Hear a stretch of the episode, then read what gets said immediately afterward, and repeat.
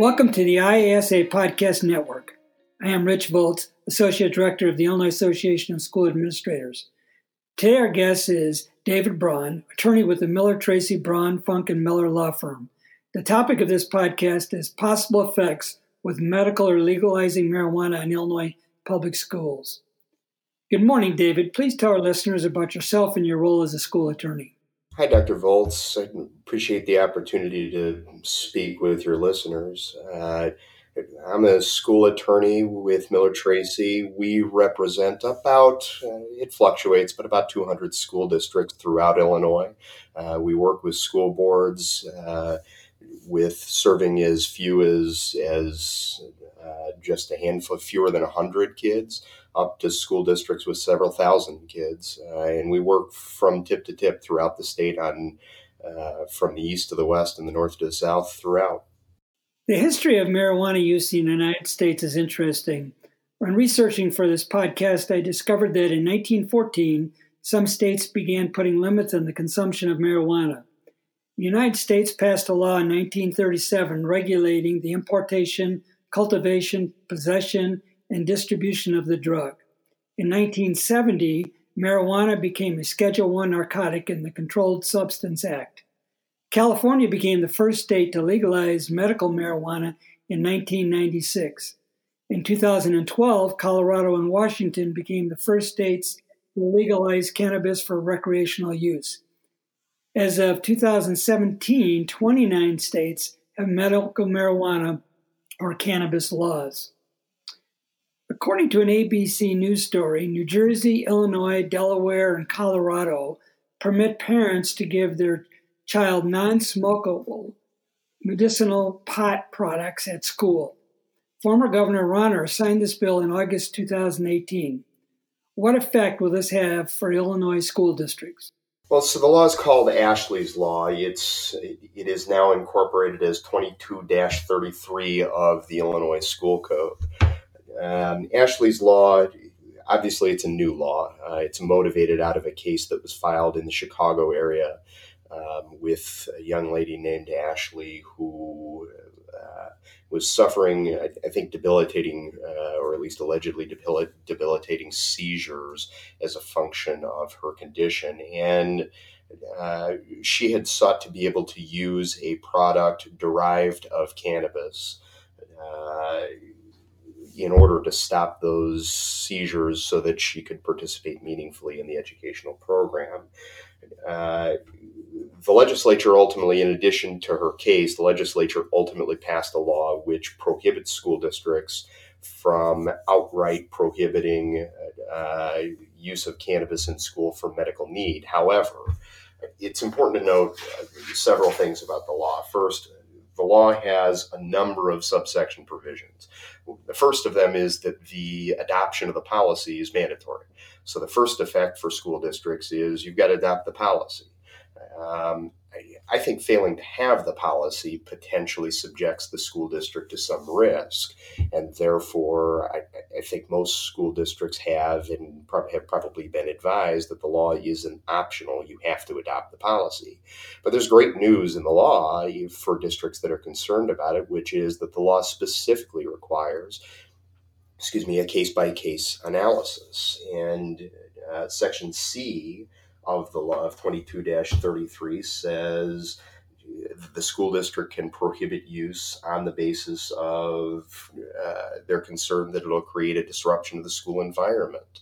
Uh, they can also prohibit use in the event that the federal uh, government threatens to remove federal funds. And the reality right now is that there's a great big swath of unsettled disagreement between the states and the federal government. Of course, marijuana, as you noted in the opening, uh, marijuana remains a Schedule One drug. Therefore, it's prohibited uh, for use by the federal government.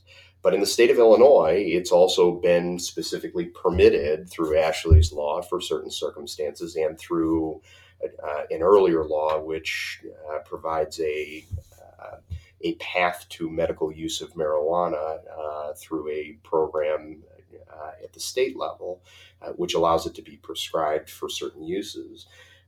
The right now we're in a state of flux. And so, generally, what we've suggested to our clients is first, you've got to adopt the policy. Second, you can't make the determination broadly, yes, all marijuana comes in, period, because that's not legal yet.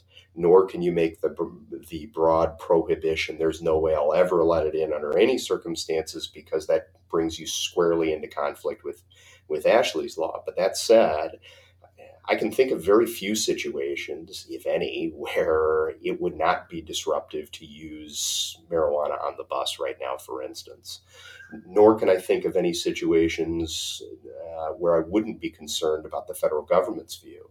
There is a uh, memorandum uh, called the Cole Memorandum that was adopted during the uh, uh, Obama administration, which says that the federal government will simply cease enforcement but that was rescinded under Attorney General Jeff Sessions. So we don't know where the federal government is. And of course, Bill Barr has yet to be confirmed.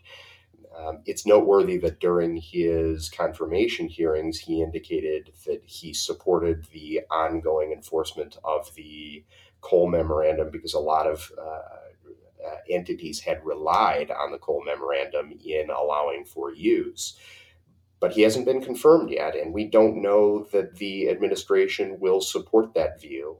And we don't know whether that will ultimately be enforced or not enforced. So I think there is a concern about the uh, Title I funding. And I think school districts will have to proceed on a case by case basis, depending on the situations and circumstances which face them. Yeah, so your answer to that question really about having a policy and taking it on a case by case basis is there anything besides that that school districts should be doing as far as their student or employee rules are concerned? Um, is there anything besides that? I, you know, I don't. At this point, I, don't think one. I, you know, I certainly don't want to advertise that we would consider it. Um, you know, the policy I think is legally required, and therefore we've got to adopt it but I also don't think that the uh, that there's sufficiently change and clarity at the federal level to make me comfortable that we're simply going to allow it in any circumstance. But I think it's important that we distinguish the difference between uh, what the law permits and what the law certainly doesn't permit. Uh, excuse me, first of all, there is no uh, recreational use legal in the state of Illinois at this time. Moreover, every single state that has made recreational use legal has made it legal over the age of 21, which makes it just like alcohol. Uh, that's not any different than alcohol is in the state of Illinois. So, it, from a legal permissive standpoint, it, it's, it's not right now in the state of Illinois uh, at least not broadly on a recreational basis. And even if it were to become legal, it seems very likely that there would be rules for its use. So the first thing is, I think we've got to see those rules before we can determine how we would proceed with anything else. But if it's prohibited for use under the age of 21, it, recreationally, it's simply not an issue for school students. For employees, it's a different story. And we're in an interesting quagmire right now because there is no reliable field test for marijuana the same way there is for alcohol. With alcohol, you can smell it when it's been recent, uh, when it's been imbibed in an intoxicant. You can uh, conduct a field test uh, in order to gauge someone's sobriety. We don't have that same ability necessarily with marijuana. There are tests that can detect marijuana, but depending on, I mean, depending on how you want how much you want to spend, there's a distinction between a quantitative and a qualitative test, which will determine the uh, amount of marijuana and the way marijuana was ingested or how much marijuana was ingested and what type of marijuana was ingested. And even then, we can't tell whether it's intoxicating at the moment of the test.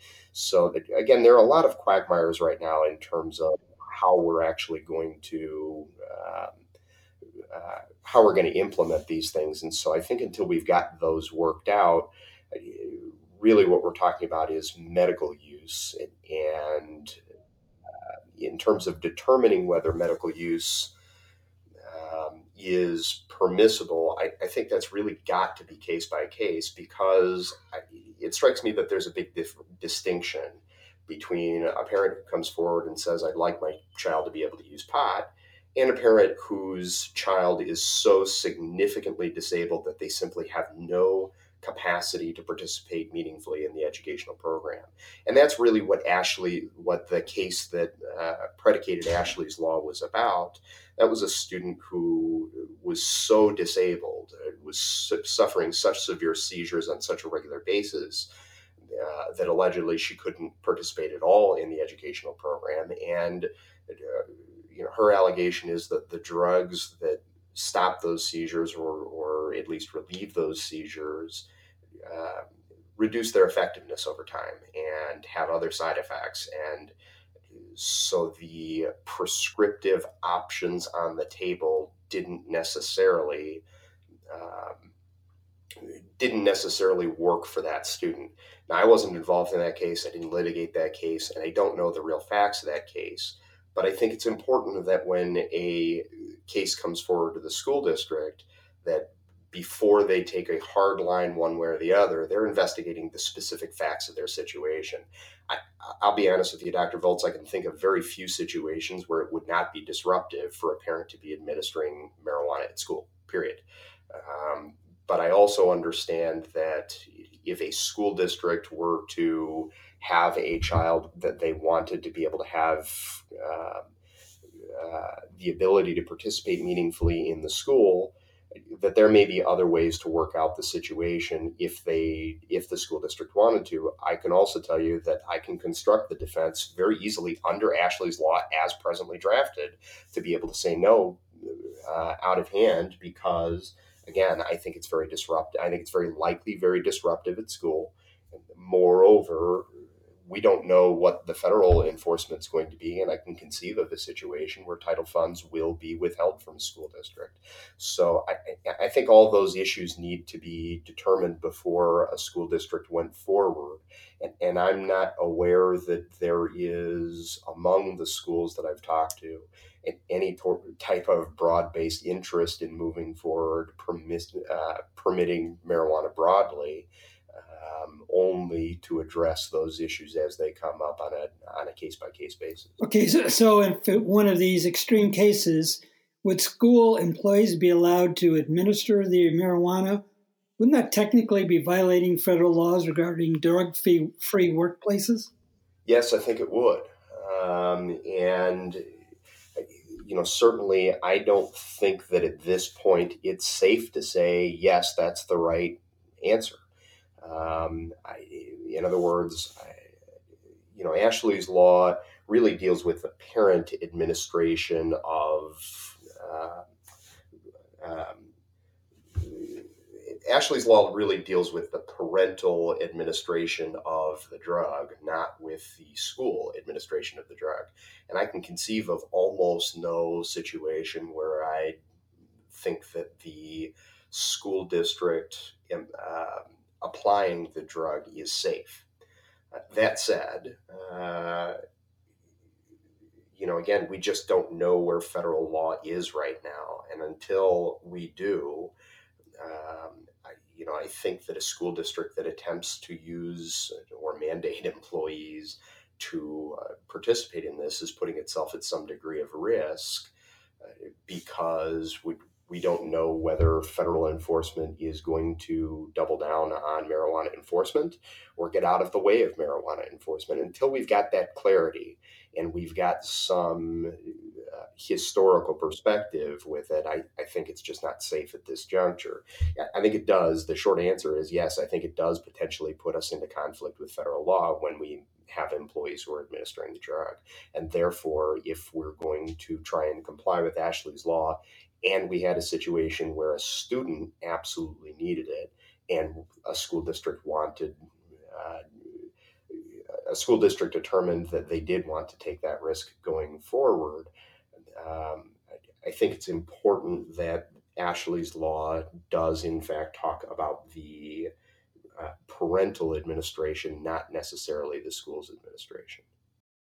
Yeah, so earlier you referenced the idea that legalization of marijuana uh, would be treated similarly as uh, legal alcohol consumption as far as students are concerned. Is there anything else you'd like to offer on that? Yeah, I mean, as far as students are concerned, um, you know, alcohol is not legal for student use, and of course, it's prohibited in school policies. And uh, you know, certainly schools decide on a case by case basis, as required by uh, the student disciplinary uh, rules, um, what they're going to do in terms of disciplinary exclusion for students and how they're going to handle that. I don't think there's any circumstance under which Ashley's law can be used or any of the other uh, legalization uh, rules that other states have passed could be used as a means to immunize a student against disciplinary consequence. Um, the um, I, I, think that as you determine, um, I think if we're talking about medical use rather than recreational use, um, uh, if we're talking about medical use, we've got a number of, of various issues. I think we've got storage issues and other things, and you know certainly I don't want to bring a school district into conflict with federal law, and therefore I, you know I don't want it uh, to be the school district's responsibility uh, to store uh, uh marijuana because at the present the law doesn't permit that. The law doesn't require that, and I don't think that it's safe for a school district to do it. Um, in terms of the recreational use, there is no way, there's no situation under the present laws in the other states that you know Illinois is likely to follow in which a student is legal to be possessing it anyway. So I don't know that that changes a school district's policy in any way, shape, or form, except to say that the school district probably needs to consider as it determines disciplinary consequence um, that the breadth with which it's thinking about uh, student disciplinary consequences and what uh, the change to Illinois law means with regard to the uh, availability of, of the product to the student. How about the legal use of marijuana by employees? Well, I, so that's probably the situation that's going to be that's probably the situation that's going to be most complicating for schools. Uh, to be frank, I don't think that the medical use stuff is going to change much, except that you're going to require, you now have to have the policy. Once you have the policy, uh, uh, I think most schools at this point are very likely to say no in almost every circumstance because of the likelihood of disruption and the risk of, of federal intervention that we just don't know about at this point. With regard to employees and, and employees and employees' possible legal recreational use of marijuana, excuse me, we've got a bit of a quagmire at the moment because of the fact that we can't test, there is no field sobriety test for marijuana that's reliable at this juncture. So, because we don't have a reliable field sobriety test, you know, I just don't know. Um, I, I don't necessarily know how we're going to enforce that until I see the rules and how the rules are in effect. That said, uh, at present, the law very unambiguously says you cannot be under the influence of marijuana at work. So, at present, there is no conflict with any of the laws, to my mind. Uh, a, an intoxicated staff member is in violation of the law and thus in violation of school rules and can be disciplined accordingly. So, at least at this juncture, we don't have any legalization of marijuana for employee use, period. When we get to a place where, if we were to get to a place where employee use is legalized outside of school, then I think we're going to be on a case by case analysis again in terms of the intoxication of, this, of the employee you know, much like alcohol, um, uh, we can't discipline an employee for drinking on Friday night if they're not intoxicated Monday morning. If they're not impaired Monday morning, they've got the right to drink Friday night. And of course, there's a whole litany of cases from the 50s and 60s uh, dealing with the school district's authority and jurisdiction uh, outside of school to restrict legal use of intoxicants. So, uh, which is to say that a school district can't prohibit the use of alcohol on Friday. Uh, so long as it's outside of school and not affiliated with school. I think the same thing goes with marijuana. It's not going to be that much different, except that we're going to have the field sobriety test issue, which is to say that determining somebody's level of intoxication is going to be a little bit more complicated. That said, it's still not going to be legal. I don't think it's very likely, just examining the laws of the other states, Washington and Colorado, and some of the others that have fully legalized marijuana. Um, uh, or legalized marijuana more broadly than Illinois has at this point. Um, I, I, just don't think that there's very likely to be a situation where they legalize intoxicant, uh, uh being intoxicated at school, at work. Therefore, I think it's going to come down to a case by case analysis of what is the nature of the impairment and how do we prove it. So if uh, you know if an employee is impaired right now, even if I can't prove necessarily the uh, way the employee is impaired, I you know I have have some latitude to discipline if I can see results, and the results have an effect within the classroom or on the job. That is, that if the employee is obviously impaired, I can discipline. Therefore, uh, I, I, think it's going to be the same situation with marijuana. If an employee is obviously impaired, we can discipline. This look at uh, medical and legalization of marijuana leads me to ask the question how many schools are drug testing students for extracurricular participation or other school related activities that you know of? um, so, I mean, it's an interesting question right now because uh, I can tell you that when I start, I've been uh, doing this job for almost, I think I joined the firm almost 15 years ago.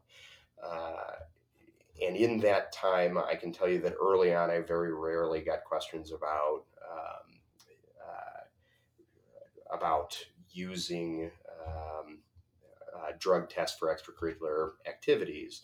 There fairly recently been a U.S. Supreme Court case at that time, uh, and I think school districts had had sort of gotten quieter about doing that during that time. Uh, today, I can tell you, I get the question all the time. Um, uh, Vernonia versus Acton is the case on point. Vernonia versus Acton is a very fact specific situation dealing with a, uh, a community where the school district had uh, determined, had engaged a, uh, a study to determine the nature of uh, drug use within their community and had determined that it was an epidemic that they had a real problem that they they had community forums they actually talked to the community about drug use they became deeply concerned about it after determining that statistically it was really a problem and they ultimately determined to search students to conduct a uh, search of students. And the question was, did that search violate the Fourth Amendment? And the Supreme Court held no, it did not violate the Fourth Amendment uh, prohibition against unreasonable search and seizure.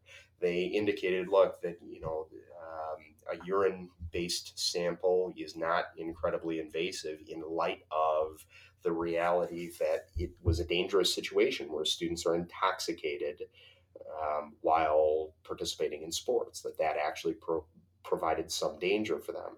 That said, obviously, um, uh, searches of students, drug searches, are um, at least somewhat invasive. They're they're not overly invasive in light of the nature of the problem described in Vernonia versus Acton. But a school district needs to proceed with some caution where they uh, where they can't prove the same kind of problem because, of course, different facts make different case results.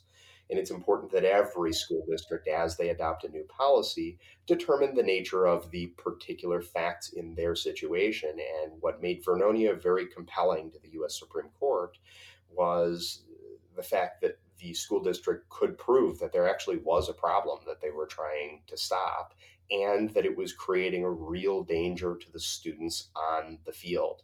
It was not merely a problem of the students doing things outside of school that the police were unable to prove. It was more than that, that there was a real epidemic problem, and that epidemic problem was affecting the students' safety in the school program, the extracurricular school program. The Supreme Court also noted that students don't have the same fundamental right to participate in athletics the way they do uh, participating in the regular school educational program, and so the deprivation is is less as well. So, what closing comments, David, would you have on this topic? Uh, mostly that the that is school districts contend with marijuana. I think at this point, one, I'd note that uh, it's not legal yet, and so I'd tell everybody to relax until it becomes legalized because at this point it, it's not legal recreationally and so I, am just not very concerned at this juncture that we have a crisis to say the least. Uh, two school districts should be aware that where it has been recreationally legalized it has been 21 and up and that's universal. There has been no state that has legalized it for anyone under 21 um, and so that largely immunizes us against the school populace. Three, the uh, uh, as school districts are concerned about employees, I think they should be cons- they should pay attention to the effects, just like they do with alcohol within the school environment. If there's an effect, you can discipline based on what you can what you can prove in terms of the effect. And so, again, I'm not terribly concerned about the intoxicating uh, result until it shows up as an effect within school, which is usually how we spot it with alcohol. And four, in terms of the medical use, I, I think there's a great broad distinction between somebody who comes forward and says, I want to be able to use this and doesn't apparently uh, possess any need, and a student who needs uh, real intervention in order to meaningfully participate in the uh, educational program. I would not say yes broadly, and I won't advise anybody to say yes right broadly because I don't understand yet what the federal government's going to do about that.